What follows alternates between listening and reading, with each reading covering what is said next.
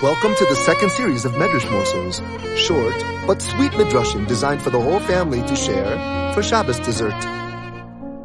Medrash Morsels for Parshas Vayishlach. Kids, who's greater, a tzaddik or a malach?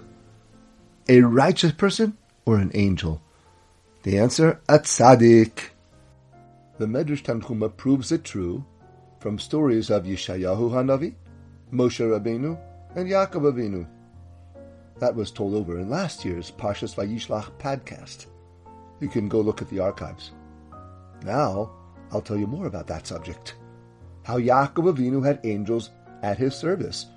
Even Hashem was at Yaakov's service. Last week, in Vayetze, Yaakov had a dream, remember? The latter dream. Well, it wasn't just a dream. It was Yaakov seeing in his sleep what was really happening. Hinei Hashem Nitzav Olov. The word Hinei means behold. Behold is an English word meaning, look at this chiddush, something new. Something you wouldn't know. Hinei Hashem Nitzav Olov. Hashem was standing ready over Yaakov to protect him. Yaakov was sound asleep, and HaKadosh Baruch Hu and his Malachim were guarding him. Don't forget, there was an assassin out to kill Yaakov. Esav sent Eliphaz to assassinate Yaakov. Yaakov was unaware of the dangers that lurked all around him. But no worries, Yaakov had the best bodyguards. Yaakov was on his way to Aram Naharaim, to Chutzloretz. The Malachim of Eretz Yisrael were escorting him to the border. Now, other Malachim, Malachi Chutzloretz, were taking over.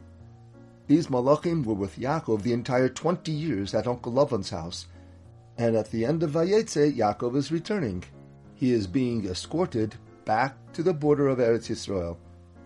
When the Malachim of Eretz Yisrael realize that Yaakov is near, they come towards Yaakov to pick up their escort again. Yaakov is encountered by this other group. Yaakov can now see two camps of Malachim. He calls the place Machanaim, meaning two camps. Yaakov thinks, I can use these Malachim against my brother Esav. Vayishlach Yaakov Malachim lefanov, and Yaakov sent angels to Esav. These Malachim split up into four groups, one after the other. When the first group reached Esav, the Malachim were dressed up like soldiers, but not just regular soldiers. First-line soldiers, the special forces, trained for the toughest fighting jobs. Yaakov's Malachim jumped on Esav and began punching him, beating him, and kicking him. They were breaking his bones. I don't know what Esav's four hundred men did. I guess they just stood there and stared. The Medrash doesn't say. Esav knew he was in trouble.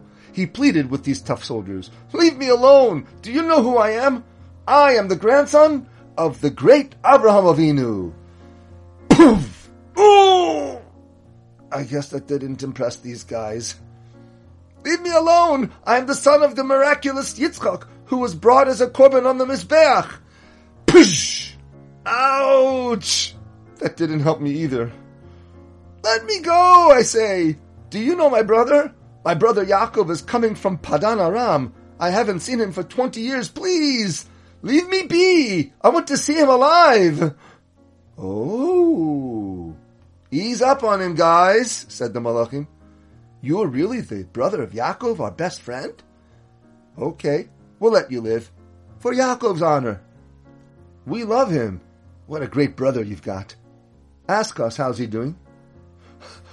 How, how's he doing? Oh, we thought you'd never ask. "Ko amar avtuch ha Yaakov. So says your servant Yaakov. Im lovon garti vo'echor ad ata." Then the first group of commandos left. Esav said, "Oh, that was a close one." But just then, another unit of commandos met up with Esav. They also started manhandling Esav. They were beating him up until he said, "I'm the brother of Yaakov!" Oh, that's different. Yaakov, that tzaddik? Well, okay, we'll let you go. And then the third group came and punched out Esav, and the fourth group. They only left Esav alone once he said, "Stop! I'm Yaakov's brother!" Then Yaakov sent flocks and herds of farm animals to Esav as a present. When Yaakov and Esav finally met, Esav was okay with Yaakov, Baruch Hashem, but he had a lot of questions. One question was, Mi lecha kol hamachaneh hazeh asher pagashti? What was all that beating me up all about? There were four groups of military commandos that were mamish breaking me apart. I was terrified. What was that for? And Yaakov answered simply, Limtso chen b'einei Adoni. I just want you to like me. It worked, didn't it? Now you like me. Yeah, they let me go only after I told them that you're my brother. So kids, that's the story. Not too well known that Esav fought with Yaakov's Malachim. What's more well known is how Yaakov fought with Esav's Malach in this week's Parsha. Yaakov is greater than a Malach, and Yaakov can control Malachim to be more powerful than Esav himself. Now what about you and me? Children, you'll never believe this, but it's true. You have two Malachim that follow you around all day. They're there to protect you. You even speak to them three times a day. That's what the Magen Avraham states in Simen Samech Vav, Sivkotan Zion. You could look it up. He says, think about it. When you take your three steps back after Shemona Esrei, you bow left and right. You say, O Seh Shalom Bimromav, the one who makes peace in his upper abodes. Hu Yaseh Shalom Aleinu. He should make peace upon us, Yal Kol Yisrael, and on all Yiddin. Hashem will make peace over all of Israel. Vimru amen, and you should say amen. Vimru amen. Who should say amen? Your neighbor in shul? He can't even hear you. You said Vimru amen silently. It's in a whisper. Who are you talking to? Aha, says the Magen Avraham. You are telling your Malachim to answer Amen. You see, kids, how special we are?